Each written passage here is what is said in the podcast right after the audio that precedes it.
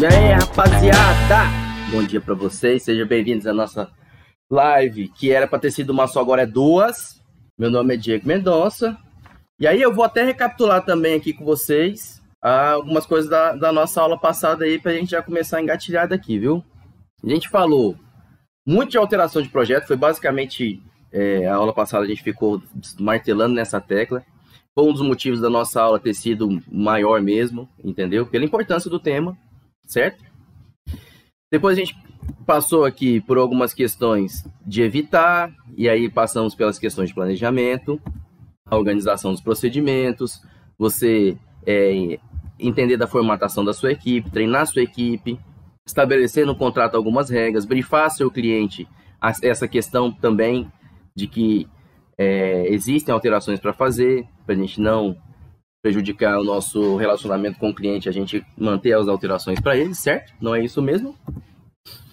Passamos pelos procedimentos de criação, que é importante nós não ficarmos é, amarrado a ele, fazer uma apresentação bem fundamentada para o cliente entender o que está sendo feito no projeto dele, o que está sendo desenvolvido para ele. E agora que a gente vai entrar na parte de produtividade em si. E aqui, gente, nessa, nesse momento, é até uma questão que a gente precisa entender para não se perder. A gente se cobra muito. Produtividade, ela envolve. É, é, é, é existe as questões dos procedimentos que a gente adota para melhorar a nossa produtividade, né? Nosso escritório, nosso trabalho, nosso trabalho na faculdade, certo? Então, esses procedimentos ajudam a gente a aumentar a produtividade. Porém, existe uma questão comportamental, existe uma questão de saúde mental também, que envolve essa produtividade. A gente vai falar disso aqui hoje também. Então, pessoal, quem na aula passada não fez, faz agora também, e é se inscrever no canal, viu? Porque isso vai ajudar demais a gente aqui a estar tá produzindo conteúdo e mostrando também para as outras pessoas a validade desse conteúdo. Assim como o joinha, que é o que é, cate, categoriza lá nosso vídeo como, ó, esse trem é bom mesmo, assiste lá, porque é da hora. E tem o sininho também, que eu nunca sei onde ele fica aí na tela. Por que, que era o sininho mesmo? O sininho é para quando eu falar um trem aqui aparecer para eles para notificar, porque não basta estar inscrito, não notifica. É isso que tem que pular o dedo no sininho.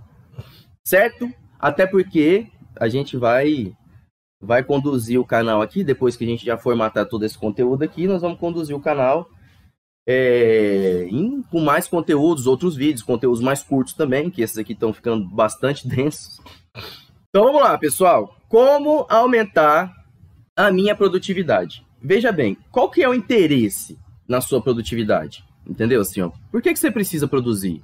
Qual, qual, qual o intuito? É, existe um comportamento empreendedor que ele se preocupa sempre com a melhoria da qualidade do serviço com a melhoria dos seus produtos, com a melhoria do atendimento ao cliente, enfim, você faz melhor que você está no mercado, esse mercado também existe uma concorrência. Vocês vão ver que aqui nesse, nesse canal, e até é, a gente pode até às vezes estabelecer algum momento de falar desse assunto, que é a questão de concorrência. A gente quase aqui não vai ficar falando de concorrência, entendeu? A gente não vai ficar muito batendo nessa tecla. Porque a gente visa entender que se eu tenho uma solução, eu vou vender ela, entendeu? E a gente limitou nossa solução aqui nesse canal à arquitetura. Com todas as soluções que a gente tem aqui dentro da arquitetura, elas são voltadas é, é, é, para gerar um valor para você e para o mercado. Então a concorrência ela, ela, ela vem trabalhando o produto dela, entendeu? Então, se, se você tiver um bom atendimento, se você tiver um produto bom que atenda o seu cliente, dê valor para o seu cliente, você vai lucrar, com certeza, entendeu? Então, assim, lá mais na frente, a gente vai focar aí, assim, ó, como eu derrubar a concorrência. A gente pode chegar nesse momento aqui. Mas, por hora, é, a derrubada da concorrência, a gente considera que ela interfere no seu trabalho. Não, não interfere, entendeu? É esse é o ponto que a gente visa galgar aqui e caminhar por ele. É, se você fizer nesse momento aqui, estruturar o seu produto, estruturar a sua empresa, os seus procedimentos, é, focando no resultado e no processo de outra pessoa, da sua concorrência, você não vai formatar nem seu MVP. O MVP ele é formatado por você, não é pela sua concorrência, certo? Então aqui a gente não está importando com a concorrência nesse momento aqui mesmo, não, entendeu? Porque se o seu produto é bom, se você tem um comprometimento com o processo e com uma entrega melhor do seu produto, aí a gente vai conseguir é, é, determinar o valor que o nosso trabalho tem. Se o seu cliente tem esse valor, se o seu trabalho gera valor para esse cliente também, esse resultado você pode ter certeza que ele é valioso e vai te dar lucro, vai fazer você manter a saúde do seu escritório. Você precisa aumentar a produtividade do seu escritório, você precisa aumentar a produtividade da sua vida. Então, se a gente entrar aqui numa, numa coisa bem mais macro, fora da arquitetura, você vai entender quanto, quanto mais comprometimento você tem em produzir, seja o que for, seja o que for, o bem-estar para você mesmo, quanto mais comprometimento você tiver com isso, Quanto mais comprometimento com a produção aumentada disso, você vai sempre ter resultado melhor. E veja bem, é, as questões comportamentais que a gente enunciou aqui envolve isso também. É você entender que o seu comportamento ele é um compromisso em prol de alguma coisa. Então, assim, a gente faz arquitetura por quê? Então, existe esse momento, assim, ó. Tipo assim, a arquitetura nunca é sobre você. A arquitetura não é para você. Ela não é, ela não tem muito a ver com você. Até porque, é, é, desse jeito, então, se fosse assim, minha filha de 5 anos também é arquiteta, porque ela faz uns desenhos, ela monta uma cabaninha dela ali. Então, assim, é uma ciência. É, é, é, pessoas estudaram, isso aí já vem, já vem vindo ao longo da história, a gente já falou disso aqui. Vai lá na nossa live lá, que a gente fala sobre a tríade vitruviana e o mercado de trabalho atual, a gente faz esse panorama aí, ó. A arquitetura é muito maior do que eu, arquiteto. E ela é muito maior como ciência, não é porque, ah, é, é, eu não estou querendo aqui enaltecer nada, não. Eu estou querendo é, diminuir esse comportamento, entendeu? De, de, de me colocar à frente desse trabalho da arquitetura. Esse é o comportamento. Porque, assim, ó, quando eu foco o, o, o, trabalho, o meu comportamento dentro da arquitetura, na arquitetura em si, não no trabalho, não na produção, você não gera resultado, entendeu? Então, a arquitetura, ela é o seu trabalho. A arquitetura ela é a ciência com qual a gente trabalha. Mas no mercado de trabalho existem várias, e não são regras, são menções. Eu, o mercado de trabalho ele não é uma lei que você deve seguir. Não é uma regra, não é um, um, um, não existe ali umas regras, um livro de regra que você lê para entender o mercado de trabalho. A gente se comporta e a gente entende o mercado de trabalho, só que ele é muito plural, é diverso pra caramba. O mercado de trabalho não é limitado, entendeu? Então é aí que a gente encaixa, é aí que a gente vai tirando, vai tirando é, é, é, oportunidades, vai buscando informações para a gente formatar os produtos que a gente pode entregar dentro da arquitetura. Produzir mais, aumentar a produtividade, tem a ver com uma entrega melhor, tem a ver com entregar mais. Então, isso é um comportamento empreendedor. Lá no, lá no restaurante, o quanto mais comprometimento o restaurante tiver em entregar um melhor prato, é, é, em aumentar seus lucros também, diminuir custo, melhorar os processos para poder ter custos, ter, ter, ter, ter lucros melhores, às vezes maiores. Mas na verdade, o comprometimento é o que conta na produtividade. Então, aumentar a produtividade, na hora que você começa a aplicar as ferramentas de aumento de produtividade, na hora que a gente começa a seguir, eu vou falar aqui algumas dicas que é, vou pontuar aqui mais uma vez, assim como eu falei na, na, na, na, na aula passada, essa aqui é a continuação dela, nós vamos pontuar, nós vamos fazer aqui uma só de produtividade, falando de cada item desse aqui que nós vamos conversar daqui a pouco, entendeu? Então, basicamente aqui, eu vou, vou, vou resumir o conteúdo aqui em, em umas cinco dicas é, é, ridículas, óbvias, mas aí nós vamos desmembrando aqui e a gente vai entender a importância que é a gente aumentar a produtividade. Aí depois a gente fala, vai falar de método, de, vai falar de ferramentas para isso. Nós não vamos falar disso aqui hoje. Hoje aqui nós vamos salientar a importância. O que eu quero, o que eu quero que no final dessa aula aqui a gente entenda que nós precisamos aumentar a nossa produtividade. Não é uma questão de desejo, é uma busca que o seu negócio vai, vai, vai exigir de você. E você se comportando de certas maneiras, você vai conseguir tirar esses resultados. A busca pelo aumento de produtividade significa que você está cuidando do seu cliente, que você está cuidando do seu escritório. Você contrata um funcionário. Se o seu funcionário, se ele for ruim, tudo bem. Ele não vai estar nem aí. E óbvio que você nem vai ficar com ele. E eu digo ruim, não é, não é destreinado, não. É descomprometido. Busque funcionários que tenham comprometimento com o seu resultado. Se você tem um funcionário que não tem comprometimento com o seu resultado, ele já não serve para você. Os que têm comprometimento com o seu resultado, se ele vê que você não tem comprometimento com a sua produtividade, ele vai embora. Ou ele vai te deixar na chapada. Você precisa ter comprometimento com o aumento da produtividade. Seus funcionários precisam ver que você tem esse comprometimento. Todo mundo precisa ver, seu cliente precisa ver. Você precisa conversar isso, você precisa falar disso. Não é só mostrar o tanto que o seu, o seu, o seu projeto é lindo, não. Ele é lindo. Você não precisa, ó, veja bem, pausa. Vamos falar sério aqui agora. O seu projeto, ele é lindo. Presta atenção mim. O seu projeto é lindo, confia, ele é belo, ele é lindo, ele é maravilhoso. Pode confiar, pode confiar. Isso, quando é para cliente, quando é para arquiteto, se você faz projeto de arquitetura para arquiteto ver, aí não. Aí você vai ficar desse jeito que você tá aí, ó, agoniado, sem fôlego, sabe, com o estômago embrulhado, porque você não está olhando para o seu projeto, você está olhando para o projeto dos outros. Você está fazendo, você arruma cliente, faz projeto para outro arquiteto dar aval. Isso dá errado. Isso dá errado porque você vai abandonar sua profissão. É por isso que dá errado. A arquitetura não é um jogo de poder relacionado a uma arte melhor que a outra. Você vai aí, por exemplo, se você quer tratar o seu trabalho como uma arte, ótimo, já falamos disso aqui, concordamos que isso é bom, certo? Tem método para isso. Se você quer tratar o seu trabalho como arte, se você for agora no, no, no, muro de rua aí, ó, que tem um monte de artista, artista foda pintando, é um do lado do outro pintando. E cada um fazendo o seu. Porque eles estão fazendo arte de verdade. Não galgue, os, as, principalmente em, em, em termos estéticos, não galgue isso baseado em outro arquiteto. Certo? Seu projeto é lindo. Foque agora em produtividade. Se você quer se destacar, se você quer realmente derrubar o outro arquiteto concorrente seu, você tem que focar em produtividade, não é no projeto dele. Será que eu me fiz claro? Porque isso aqui é muito importante, certo? O foco do seu, da sua produtividade, ela é, ela é de fora para dentro. Você vai pegar o seu trabalho e entender como ele é fora, o resultado que você quer, o que, que ele vai, vai transmitir fora do seu escritório, e aí você vai olhar para dentro do seu escritório.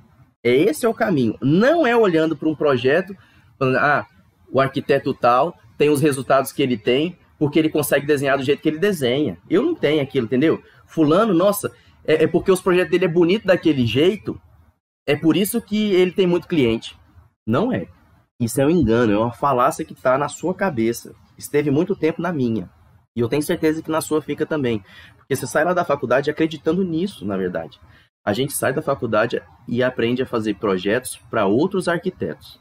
Porque e é comum, e seria assim mesmo. Quando a gente falou aqui do texto do Edson Mafuz, do, do, da forma pertinente, do quaterno contemporâneo, a gente lembrou lá que ele fala que na educação é difícil ensinar projeto, mas certamente você consegue aprendê-lo. Como é que a gente aprende a projetar? Olhando o projeto de outras pessoas, olhando outros projetos de arquitetura muito bom. E aí, e aí acaba que com, com esse, como esse exercício ele é feito é, é, rotineiramente dentro da faculdade, a gente acaba levando isso para o mercado de trabalho também. A gente faz muito estudo de caso. Por que, que a gente faz estudo de caso? Por causa é dessa, é, é, é, é dessa observação do Edson Mafusa aí também. A gente faz estudo de caso porque os nossos projetos de arquitetura, eles precisam é, que a gente entenda as situações dele, certo?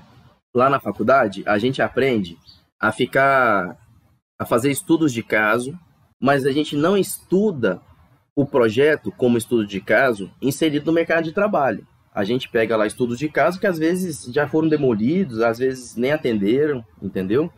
Porque a gente fica muito preocupado com a forma mesmo, pertinente mesmo, com a estrutura formal do nosso projeto, certo?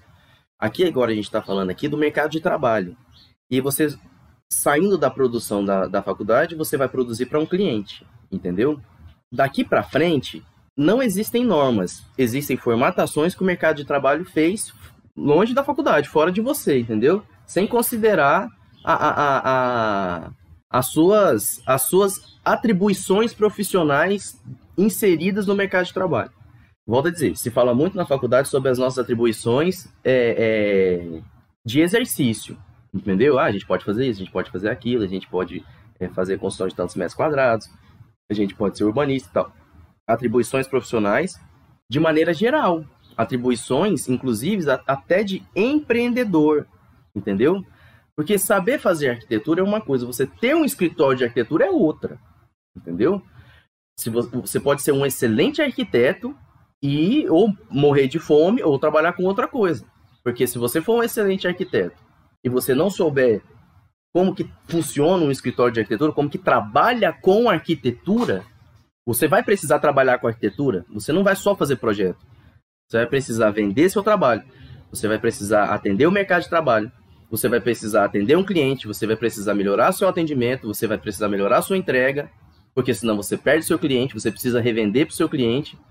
E revender é o seu cliente, quando precisar de um arquiteto, ele vai contratar você de novo. E é isso que, que, que a gente está conversando aqui. Entende? Então, em alguns momentos aqui, eu não vou considerar o projeto de arquitetura. Eu vou considerar os processos relacionados na importância de se aumentar a sua produtividade. Custo e produtividade. O custo, ele é literalmente o que você gasta para fazer o seu trabalho e entregar o seu produto. Veja bem, lá na, na primeira aula que a gente falou de plano de negócio, Lá na nossa primeira aula de plano de negócio, quando a gente fala lá, tem os recursos, a gente tem os custos também, que é do, do quadro de modelo de negócio. Os custos que a gente tem, eles são relacionados ao trabalho que eu preciso desenvolver. Tem custo que é gasto, tem custo que é investimento. A sua produtividade, ela precisa acompanhar esse, esse custo, esse planejamento financeiro. Produtividade é cronograma financeiro junto com um cronograma de produção. Então você tem ali um, um, um cronograma executivo de, pro, de projeto e um cronograma financeiro de projeto. O cronograma executivo de projeto, ele acompanha os dias mesmo e as etapas que você precisa fazer. Captei o cliente dia tal. Quantos dias eu tenho para entregar o meu trabalho? Tantos. Então você tem esse. E aqui para nós arquitetos, fica tudo muito mais fácil quando a gente traz para nossa realidade a gente aprendeu a mexer no MS Project, né? Um projeto, um, um, um programa que faz planejamento de obra. Lá, na, lá no planejamento de obra tem aquela linhazinha lá, né? Bem, de maneira bem, bem, bem esdrúxula aqui, mas tem as linhas, né? Você vai botando os quadradinhos. Tem lá tudo que tem que fazer na obra, em que momento. E aí você vai fazendo a linha do tempo, certo? E aí você tem ali um tempo, um tempo limitado. Você tem o seu, você capta o seu cliente, você fica com o seu cliente um tempo determinado e aqui agora você entrega para o seu cliente o trabalho dele. Aí tem as consultorias, que elas são de obra e etc. Tem várias, tem várias formas de você fazer essa entrega. São várias entregas ou só uma. Às vezes você entrega o projeto para o seu cliente, ele se vira para lá, você não faz a consultoria de obra. Tudo bem. Só que você precisa ter esse, essa linha do tempo determinada. Você precisa ter esse prazo determinado para você poder trabalhar o seu cliente. O custo, ele precisa atender, você vai, você vai determinar o custo do seu produto que você vai ter com as produções, você vai ter, determinar esse custo baseado nesse prazo, certo? Baseado nessa linha do tempo. Se você ultrapassa essa linha do tempo, você está gastando mais. Isso é assim, ó, categórico. Se você está passando a linha do tempo, você está gastando mais dinheiro para não perder o costume, vou falar aqui, talvez em todas as, as aulas até que eu falei, tempo é dinheiro. Pense nisso muito. Quanto mais tempo você fica com o cliente dentro do seu escritório, no mesmo projeto, fica o cliente do seu escritório o resto da vida, viu? Mas com o mesmo projeto é problema, prejudica o relacionamento, prejudica o relacionamento dentro do escritório, entendeu? E a maioria das vezes, un... o único culpado para isso estar acontecendo é o próprio arquiteto. É o próprio arquiteto. Porque se é o cliente que está fazendo isso acontecer, ele tem que estar tá pagando. Né não? Por isso tem contrato, não é isso? Não, não, é, não era que a gente falava aqui? Tem contrato para estabelecer esse tipo de coisa. Se é o cliente que está diminu dificultando a produção do seu trabalho e aumentando os seus custos, ele tem que arcar com os custos. Por que, que ele tem que arcar com os custos? Porque ele precisa dar desenvolvimento ao projeto dele também. Você não pode ficar com o cliente aí à mercê dele o tempo todo. Entendeu? Você pega, por exemplo, uma, uma, uma marcenaria. Você pede pro cara ir lá e fazer uma mesa para você. Ele fez a mesa. Só que você não busca. A mesa fica lá. Só que aí seu apartamento não fica pronto, você fica enrolando e a mesa fica lá no, no negócio do cara. Vai chegar uma hora que ele vai te ligar e falar assim: ó, a partir de agora essa mesa vai ficar aqui por tantos reais a diária. Por que, que ele vai falar isso para você? Porque aquela, ele tem um espaço limitado para pôr aquelas mesas ali. Ele não consegue botar mais mesas. Ele vai produzindo, vai produzindo, vai ficando ali, ele vai entregando. Se aquela mesa sua fica lá, você está fazendo ele gastar dinheiro.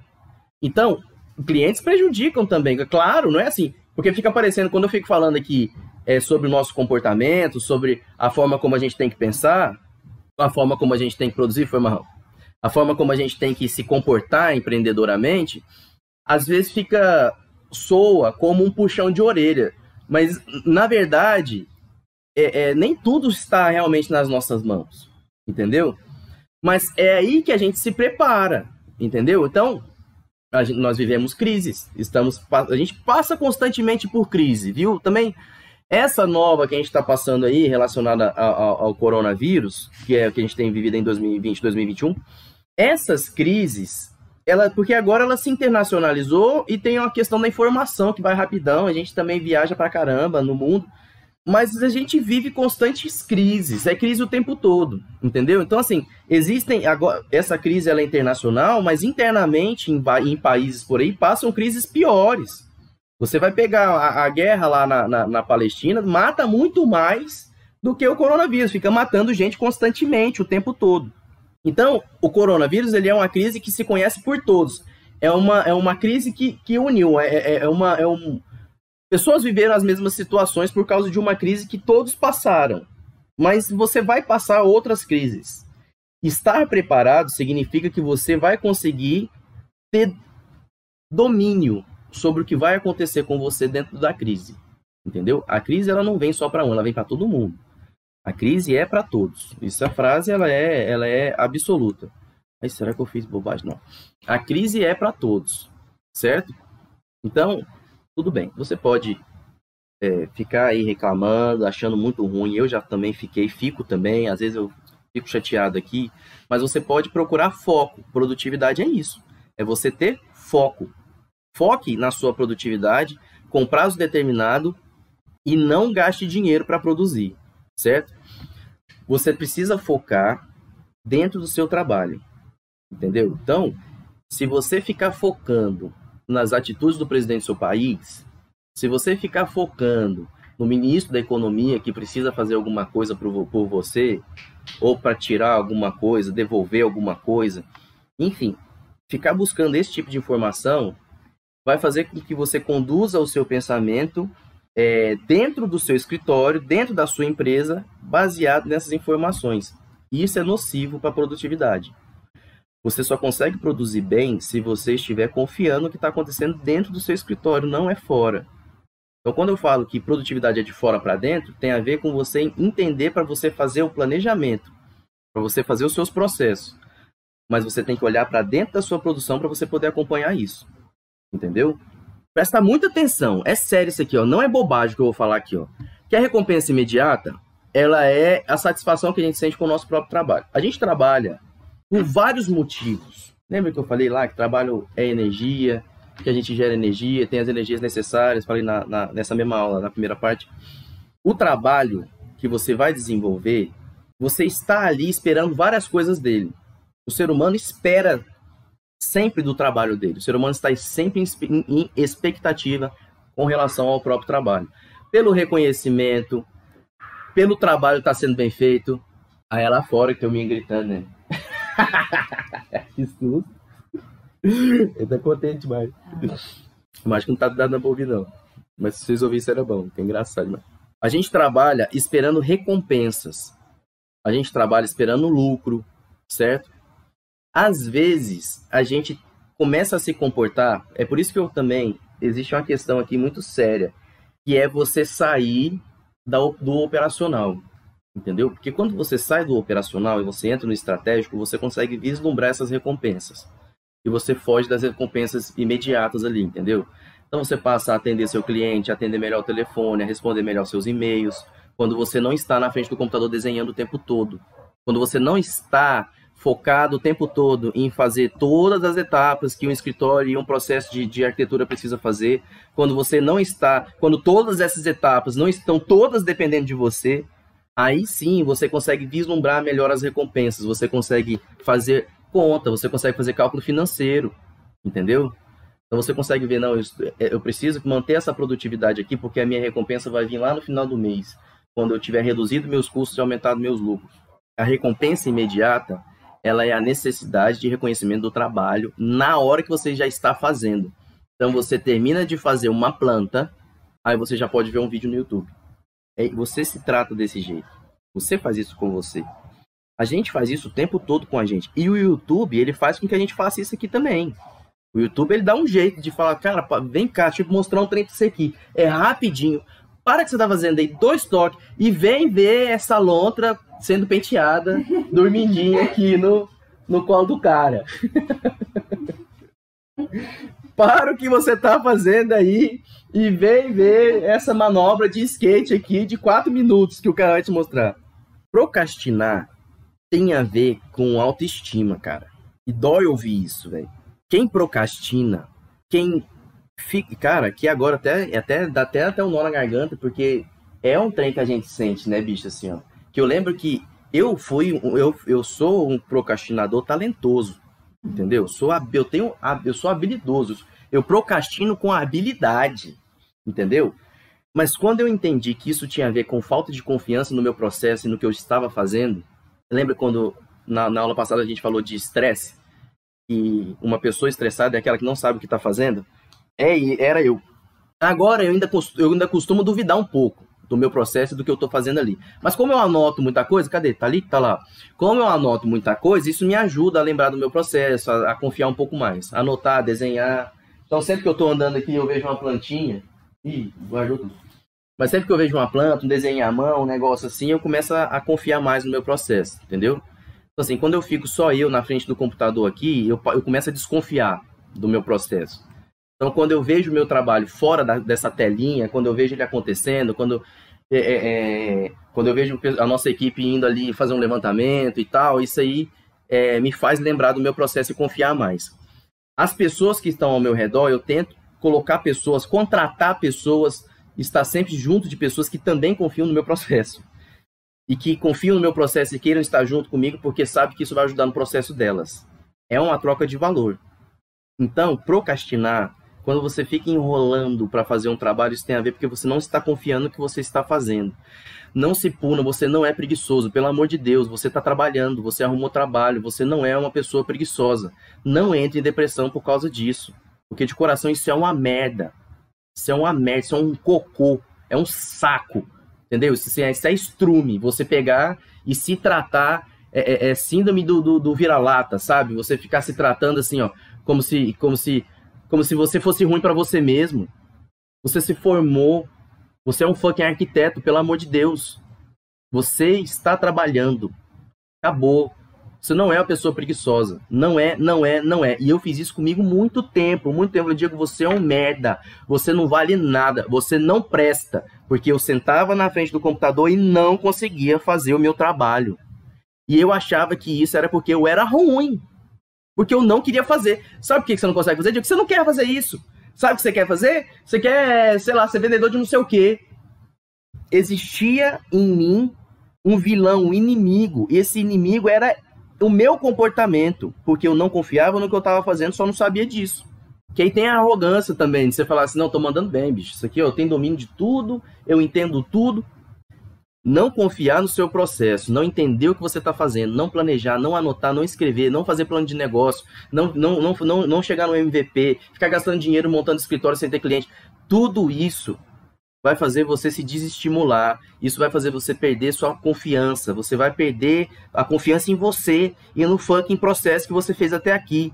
Você já não consegue conversar mais, você não consegue explicar seu, seu, seu projeto para o seu cliente, você não consegue projetar mais, você não consegue sentar na frente do computador e fazer uma planilha orçamentária mais, você não faz nada mais.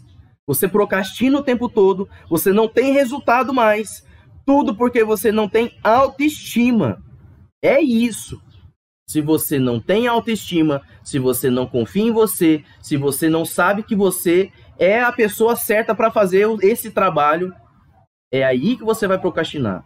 Então a gente vive uma falácia, ah, porque a gente precisa procrastinar, ah, porque eu fico só no mais um no negocinho, só mais uma coisinha, etc. E aí a gente fica se dando porrada o tempo todo porrada. Você acorda de manhã, você se bate na frente do espelho, você se bate debaixo do chuveiro, você se bate trocando de roupa, você se bate indo pro trabalho, você se bate sentado na cadeira do trabalho, você se bate saindo do trabalho, na hora de dormir você se bate. Você se agride o tempo todo. Jamais uma pessoa assim tem foco no trabalho. Jamais uma pessoa assim vai conseguir pensar em produtividade.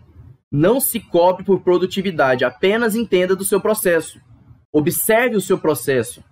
Acalma e olha para a sua história, olha para o seu planejamento, olha ao redor, olha para os recursos que você tem, olha para o seu computador, olha para a sua mesa, coloca sua mente para pensar. De repente você está produzindo para caramba. A produtividade não é uma cobrança, não é uma exigência. O seu escritório de arquitetura não é um quartel militar. Não é. Você não está numa guerra. Não faça isso com você. Não se permita entrar numa guerra que você nem criou, inclusive. Seu escritório de, de arquitetura, ele não é uma via política. É humano. É humano. O tempo todo. Lá, na, no, não sei nem que live aqui mais agora que eu falo aqui, ó. Que, que a gente falou. Ah, lembrei, acho que foi a live 3. Que a gente falou que a, a arquitetura para acontecer tem que ter a mão humana, é um processo humano, seu cliente é humano. A arquitetura vem para atender humanos, pessoas. Vem para transformar os espaços visando atender pessoas. Tudo é humano.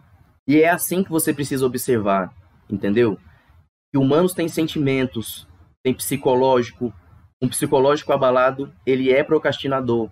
Ponto final o gênio da recompensa imediata, qualquer coisinha que você faz, você já acha que você pode fazer outra coisa, você já acha que você pode, entendeu?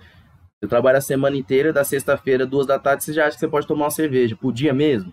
Será que não dava para ir até seis, já que era sexta mesmo, entendeu? Será que você, duas da tarde ali, já, já foi pegar suas recompensas? Será que é porque você não, não tá confiando muito bem no que você está fazendo? Será que é porque você realmente é um lambão, um alcoólatra?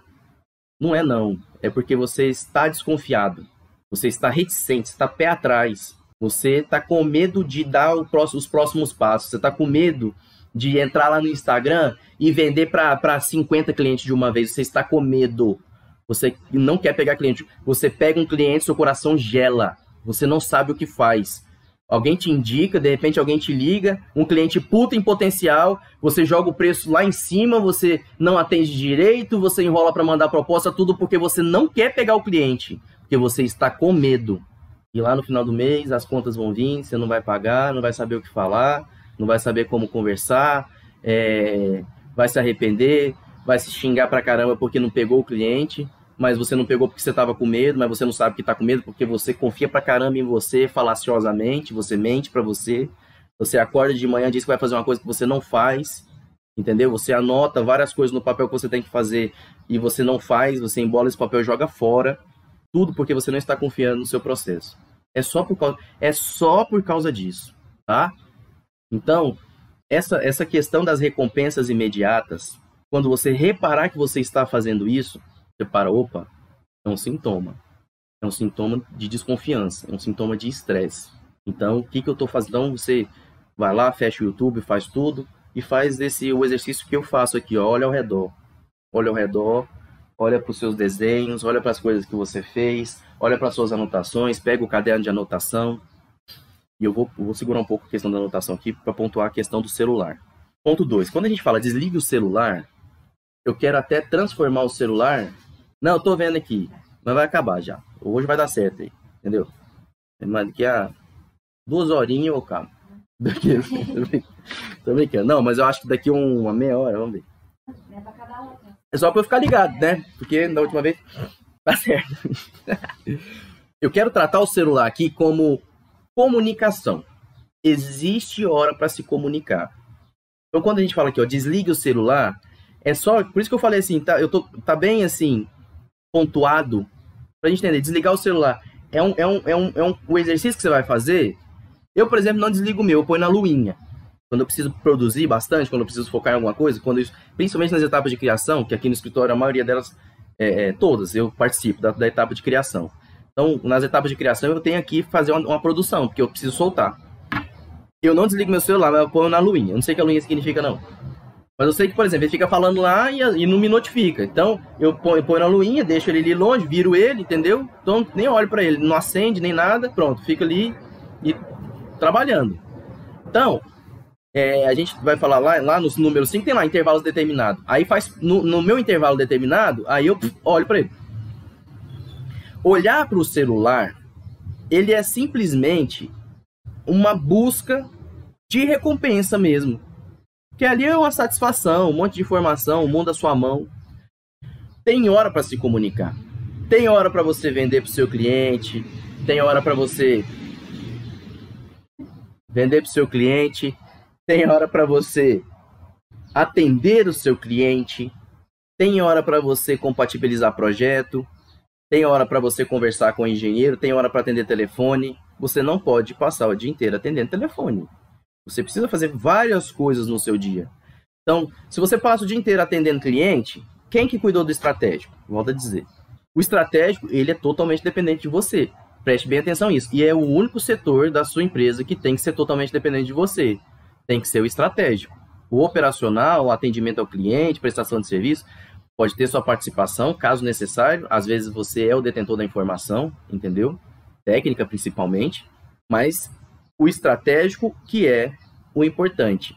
Não fique se comunicando de maneira cruzada, entendeu? Dia de criação é dia de criação. Dia de atender cliente é dia de atender cliente. Não marque reunião de cliente no mesmo dia que você precisa criar. Não faz isso. Não faz isso. Presta atenção. Me ouve aqui. Pega seus clientes, tudo joga para um dia. Atende seus clientes num dia só, todos. Marca tudo para um dia. Estabeleça um dia na semana, gente, ó. Aqui no escritório, pá, já vou deixar certo. Dia de apresentar projeto é nas terças, dia de atender cliente é na quinta. Segunda, quarta e sexta vamos produzir. E eu vou fazer as criações na segunda-feira e aos sábados, que para mim é mais tranquilo. Não envolva a produção com um monte de reunião louca. Entendeu? Não faz isso. Não marca para apresentar um projeto amanhã e hoje você ficou. Foi não sei que lá, foi na obra, foi no, no, no cliente, foi na loja de luminária, voltou na obra e etc e tal. Aí à noite você montou a apresentação, porque agora de na, na, na, na, no dia seguinte de manhã você tem que apresentar um projeto. Cara, isso, nossa, isso aí, ó, você vai, não vai nem se comunicar direito. Tem, tem aulinha vinda aí sobre comunicação. Você não vai nem se comunicar direito com o seu cliente, seu storytelling vai para o saco. Capaz que você nem anotou, porque o seu projeto talvez nem tenha memória, deveria ter, já falamos disso. Se o seu projeto não tem memória, você já não consegue dizer porque você não estava envolvido. Vai apresentar projeto amanhã? Não tem reunião nenhuma hoje, porque eu vou apresentar projeto amanhã. Eu vou emergir, eu vou ficar com esse projeto aqui. Eu quero estar tá bem, eu quero estar tá tranquilo, vou estudar, vou estudar, vou, vou conversar com o meu cliente lá amanhã, entendeu? Reunião de apresentação de projeto é igual eu estava vendo aqui o. Como é que é o nome dele, gente? O, o delegado da Cunha. Tava vendo a operação dele lá que ele aprendeu um traficante, muito traficante lá. Um cara traficante pra caralho. É, que é traficante, que eles falam, né? Mas assim, o cara, você vê lá, o cara é. O cara é o. Não, é, você vê lá é a cartela, tá ligado? A ficha do cara é. É, é, é mais papel que esse livro aqui. E aí, cara, aí, é, e aí os trem tem que ser muito de manhã, porque é pra pegar o cara mesmo, né? Aí eu sei que ele chegou lá. Era acordou quatro e meia da manhã, tá ligado? E pá, não sei o que ele E aí não pode dar beijo na família, porque tá todo mundo dormindo, né? E pá, não sei o que lá. Aí põe um fone de ouvido, velho, põe a musicona, aí põe os equipamentos tal, respira, toma café e tal. Saca, assim, e aí já cedo ali, já tá reunido com a equipe ali, 30 minutos antes, já tá reunido com a equipe. Vai ouvindo essa. Tá reunido já com a equipe ali, brifando e tal, bora, todo mundo entra na viatura, todo mundo sabe o que fazer, já não tem mais conversa não tem mais dentro da viatura ali repassando o trem, tá ligado? Eles não estão indo pro, pro, pro, pra operação dentro da viatura e, com papel, hein? Aí, ó, cara, você precisa ir lá, não pode esquecer. Fulano, não tá assim. Na viatura tá todo mundo concentrado, calado, com seu fal na mão, velho. Saca? Chegou lá, é, a operação vai acontecer. A comunicação que acontece, ela é intra-operação, entendeu? Então, na hora, e é tudo na mãozinha, tá ligado? Não tem bagunça, porque tem que focar naquela merda. Vida, o pessoal vai perder uma vida. Tudo bem. Agora entenda aqui nesse momento que perder um cliente é perder uma vida. É uma vida a menos no seu escritório. Se você fizer essa interpretação que o seu cliente é uma vida, que você precisa dessa vida, você vai tratar a sua operação de apresentação, de projeto, de produção igualzinho o delegado da Cunha. Igualzinho. Entendeu? Você vai acordar de manhã, você vai entrar no clima, entendeu? Antes da reunião, você vai sentar com a sua equipe, vai falar com a sua equipe, ó, fulano, pá, vai brifar ali. Lembra que a gente conversou? Lembra que a gente tem falado lá do projeto? Lembra lá que a gente deixou tudo anotado? Fulano, pega as anotações aqui, vamos repassar. É assim que você vai fazer ali, entendeu? Então, 15 minutos, 20 minutos antes do cliente chegar, já tá todo mundo concentrado, talvez só uma musiquinha, tá ligado? Todo mundo já esperando já. Na hora que o cliente chega, já pá, já vem o café, vem ali, pá, já vem a aguinha, o cliente já senta, TV ligada, a apresentação já tá no monitor, entendeu? Então o cliente já é recebido aqui, porque é a hora dele, é o momento dele mesmo, atendimento é tudo. O seu projeto, cara, você se dedicou para ele. Falamos aqui há algum tempo atrás, seu projeto é lindo, cara, é lindo, é maravilhoso entendeu? É, vai lá no cliente lá, cara, e pode descer o bet em cima do cliente, pode falar tudo, tudo que você pensou, tudo, tudo que todas as ideias que você teve, fala tudo para ele, tudo, tudo, aonde você tirou, que ideia que você teve, como é que foi. Entenda que você produzir mais é melhor. Então essas cinco dicas é para isso. Hora de se comunicar com o cliente é hora de se comunicar com o cliente, hora de comunicar com a equipe é hora de comunicar com a equipe. Hora de ler um livro, é hora de ler um livro. Vai ler um livro? Não lê um livro com o celular do lado. Todo livro tem informações assim extremamente importantes, senão você não estava com ele na mão lendo. Não faça isso com você, não pega uma informação que está num livro e absorva ela com ruídos ao redor. É a mesma coisa de, de, de você ver um filme de olho fechado, certo? Anote. Ó, gente, isso aqui, bicho, chega da agonia. Eu, eu, eu lembro assim que eu tinha. Eu, eu Cara, isso acontecia muito. Acontece até hoje, assim, porque eu ainda não consigo vincular, ó, cliente, você vai ter que fazer a construção com, com esse construtor meu aqui. Pronto, acabou. Pronto, acabou. Senão sai da minha frente. Eu não consigo isso aí ainda. Mas, assim, eu tento sempre orientar e falar que construção é anotação e planejamento o tempo todo, todo dia, de manhã, no fim do dia. Isso é obra. Cara, eu entro num monte de obra por aí, aí eu vejo o engenheiro responsável, vejo o mestre de obra. Ninguém tem uma caneta e um papel na mão. É impressionante. Senta na obra assim, ó. Bora ver, não é isso? Ninguém tem um papel e uma caneta na mão. Eu fico, gente, como é que eles estão lembrando dos treinos? Sabe assim? É, deve, deve, ser tudo no trelo, trelo né? É tudo trelo, deve ser, né? O mestre de obra deve ter um trelo no celular dele lá, entendeu? Deve ser um trem assim. Gente, anotar eu estou falando aqui papel e caneta, mas tudo bem. Se quer, quer usar o bloco de nota do celular, usa. Mas vamos lá, nós somos arquitetos, tá? Nós somos arquitetos. Ai, não vem com. Cara, esse, não, esse, tem uns trem que, que, que dá agonia mesmo, assim, ó.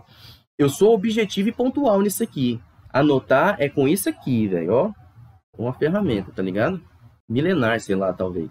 Isso aqui serve para escrever, cara. Isso é maravilhoso. Entendeu? Escreve pra caramba. Cadê o, o caderninho? Ficou tudo na outra mesa, né? Escreve pra caramba. É que eu queria mostrar ali que eu tenho, é tu, eu tenho cadernos e cadernos. Ninguém põe palavra pra caralho. É texto, é texto, muito texto, muita anotação, um monte de texto. Livro, fica os livros. É texto, é livro, livro aqui, livro na cabeceira da cama. Palavras, elas são ferramentas. Isso aqui é uma ferramenta. Você une os dois. Isso aí gera um, um, um, uma mágica. De repente as coisas começam a acontecer. Quem anota produz como ninguém. É impressionante. Quem anota, quem tem um caderninho, um trem ali do lado, porque a gente é arquiteto, a gente também anota desenhando. Sabe? Né não? Ah, você quer ir lá também, tem que ir lá no celular também, lá no. Um papel e uma caneta é, é maravilhoso. O tempo todo. Tá no bar, um papel e uma caneta, tomando uma. A mágica acontece. Músicos fazem isso. Tá na feira com papel e uma caneta na mão, a coisa acontece. Tá na obra com papel e uma caneta na mão, cara, você desenha, você escreve, você, você fala com você mesmo. Nós, arquitetos, aprendemos a usar isso aqui, a mão, com uma ferramenta de anotar as coisas. É isso que o arquiteto faz, desenhar e anotar. Nós, enquanto arquitetos, desenhamos para anotar. Por isso que chama croquis, entendeu? Por isso que se chama sketches, entendeu? Por isso que tem nome específico para os desenhos que a gente faz, entendeu? Porque a gente está anotando, anotando ideias, anotando memórias. E isso é importantíssimo para uma boa produção. A produção ela vem se você tiver entendendo o que você está fazendo. Agora vamos lembrar aqui o que eu estava falando do gênero da recompensa lá. Minhas anotações me ajudam muito a fugir da recompensa, muito, porque quando eu vejo, quando eu vejo as minhas anotações assim, ó, eu sinto imediatamente uma recompensa, porque as minhas anotações é o que faz hoje eu lembrar que existe um processo e eu preciso entender dele. eu não consigo memorizar e entender todo o meu processo. Não está tudo na minha cabeça. O meu processo, ele não está todo na minha cabeça. O meu processo, ele está vinculado ao meu dia a dia. E eu só consigo entender esse processo porque eu anoto. Quando eu vou fazer um projeto, eu pego ali algum papel, eu imprimo a planta em DWG que eu tenho e faço na mão, levantamento topográfico, desenho tudo na mão, entendeu? E aí eu pego, passo para outro papel, passo para o computador, volta para o papel, deixo tudo anotado aqui comigo. No dia que o cliente chega, eu ponho esse monte de papel, esses monte de desenho, tudo na mesa assim, ó. Entendeu? E aí a gente vai ali falar agora do projeto, vai entender. Então tá ali a imagem bonitinha, mas acaba que a imagem bonitinha ali é muito mais assim, para inglês ver, mentira. É para uma boa entrega mesmo, né? Isso dá resultado. Mas o que eu quero, que eu quero assim, ó, hierarquizar o quão é importante para aquela reunião nossa todas as anotações do que mesmo o próprio desenho que está na tela. Entendeu? E eu digo anotações são é desenho mesmo. Entendeu? Anotar é escrever junto com desenho, junto com esquetes, croquis, memoriais descritivos, entendeu? Quando o, o, o, Poxa, isso aí na faculdade é o tempo todo, todo projeto tem que ter lá. Que, professor, o que, que é porque você precisa que a gente entregue na entrega do dia tal?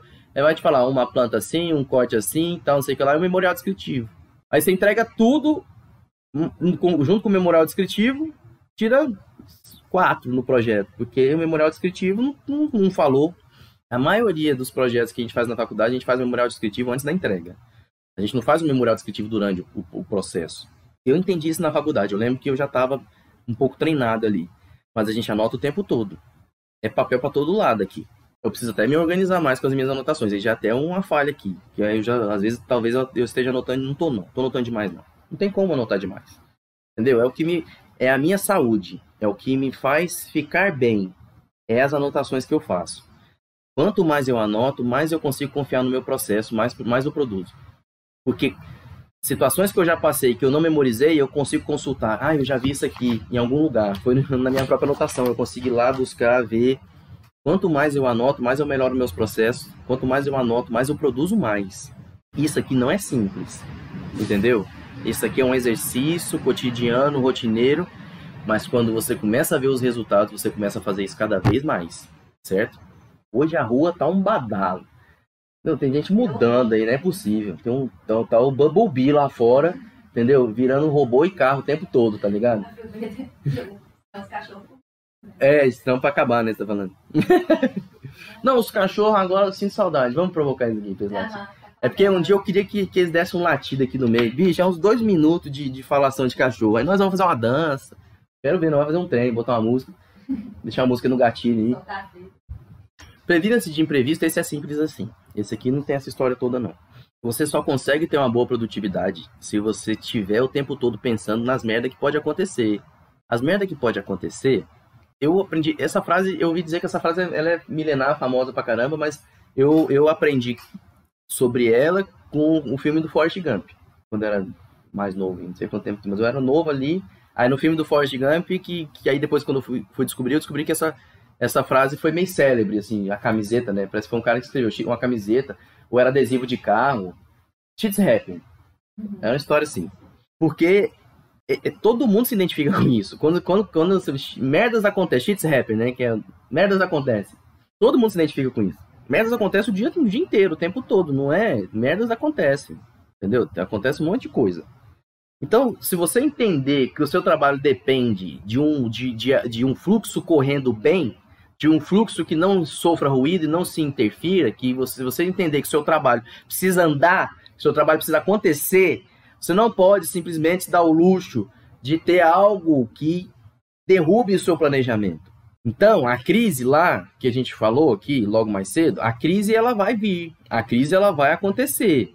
Crises são crises, entendeu? Então pode ser coronavírus, pode ser H1N1, pode ser meteoro, cometa, Thanos, quando tiver o imprevisto, você precisa estar tá preparado, cara.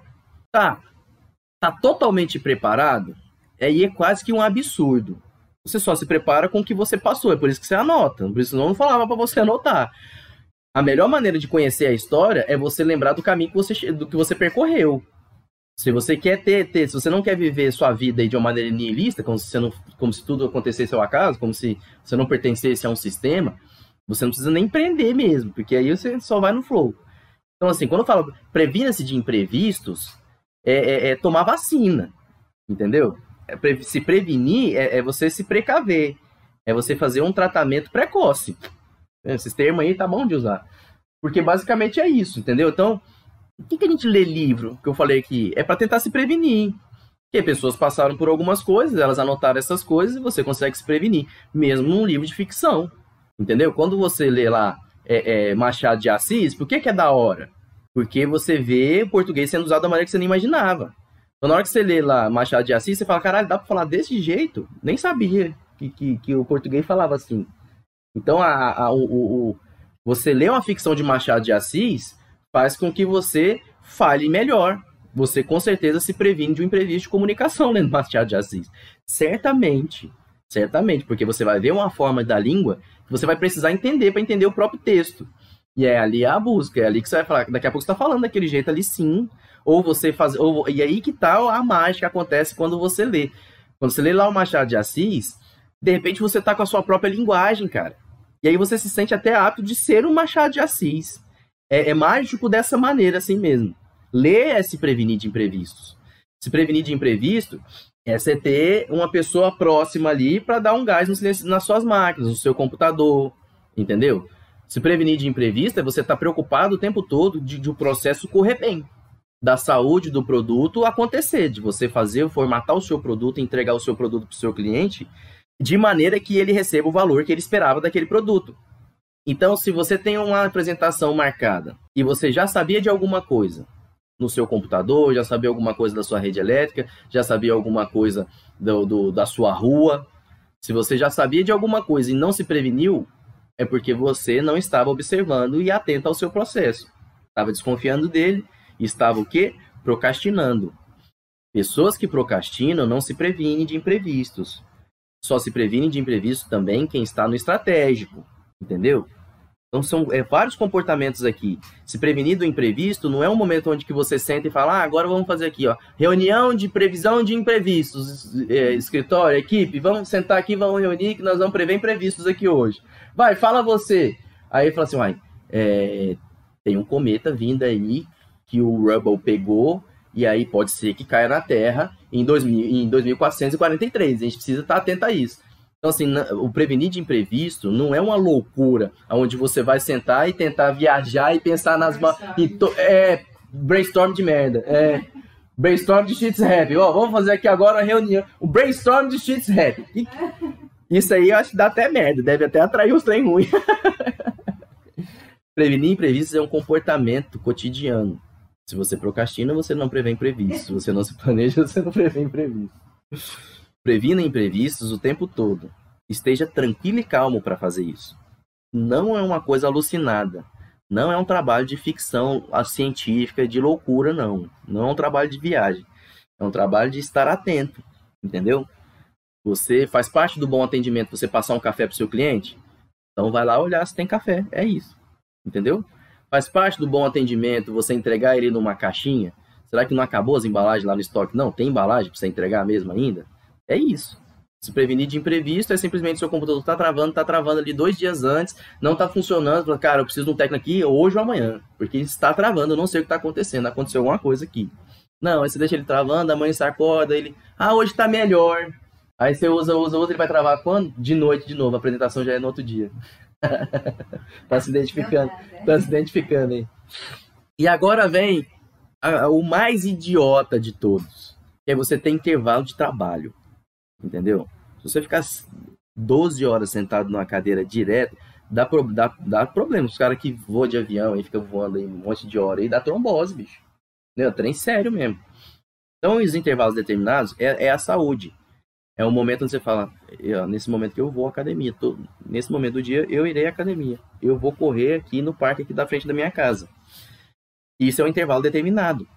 Vou passar um tempo com a minha filha em tal, em, num determinado momento do dia aqui, eu vou tirar, vou ficar uma hora com a minha filha, só com ela, sem fazer nada. Eu e ela juntos fazendo alguma coisa. Isso é um prazo determinado, certo? Isso é um prazo determinado os prazos determinados, os intervalos determinados, eles têm a ver com saúde. É isso. Saúde mental, é, é, é, saúde física, saúde do escritório, entendeu? Então, você, num determinado momento do seu trabalho, você parar para tomar um café e ler um livro 20 minutos, isso é engrandecedor. Você produz como ninguém, entendeu? Então, se você tem um canal, um podcast que você quer muito ver, quer muito assistir, escutar, é difícil fazer isso junto com um trabalho de alta produção, entendeu? Então, se você tem um trabalho de alta produção para fazer e fica ouvindo aí um, um, podcast simultaneamente, a sua produção cai um pouco. Mas determina um intervalo para você ir lá e ver esse podcast, que de repente ali o cara fala um tempo para você, você volta, caramba, entendeu? Você anota e você já volta. Os intervalos determinados, eles são importantíssimos. Então, por que, que eu, tô, eu vou, vou, vou encerrar esse assunto falando de intervalo determinado? Porque quando eu vou falar de produção, é, é o que eu falei aqui, existe um determinado, uma, umas situações de puxão de orelha, sabe? De ter que ficar, ai, vamos, gente, tem que se comportar, vamos, gente, tem que fazer isso, tem que confiar, confia, confia, confia, mil vezes confia, confia no processo, eu falo isso o tempo todo, enchendo o saco. E aí, às vezes, falaram, ah, não, não consigo, o Diego é muito, muito pra frente. Nossa, o Diego é muito acelerado, eu não, consigo ser igual ele fala, não. Ele, nossa, por isso que o trem dele dá certo, porque ele é desse jeito aí, ó. Eu não dou conta, eu não consigo. Caralho, tá tendo competição de motocross na rua. Essa tá ouvindo aí, tá saindo, tá não? E a mobila, a mobilete, uma grelinha. Funcionou aí. Então vai começar a serrar um ar. É uma mobilete mesmo. Eu tá empinando ela. Como é que eles falam? Tá dando grau. Sei lá a verdade que tá. Intervalo determinado tem a ver com você ter saúde para o seu negócio. Para ter saúde no seu negócio, você não pode estar o tempo todo dentro dele, porque senão você não consegue alimentá-lo. Entendeu? Você não consegue enxergar o que o seu negócio precisa. Então, estabeleça os, inter os intervalos, saiba que num determinado momento você vai fazer isso para você não ter que ficar junto fazendo. Se você quer ouvir um podcast quer, e quer ter uma alta produção, estabeleça uma hora para ouvir o podcast e essa hora você não vai produzir, você vai ouvir o podcast. Quando você estiver produzindo, você vai saber, ó, oh, não, tal hora eu vou ouvir o podcast, massa. Então você vai lá, vai trabalhar, não vai se preocupar com o podcast, não vai querer aquela informação, não vai querer receber aquilo. Aí na hora que chegar lá no, no, no intervalo, ah, agora eu vou ouvir o podcast, você para o que você está fazendo, vê o podcast, pronto. O intervalo determinado vai fazer com que você simplesmente esqueça as outras coisas.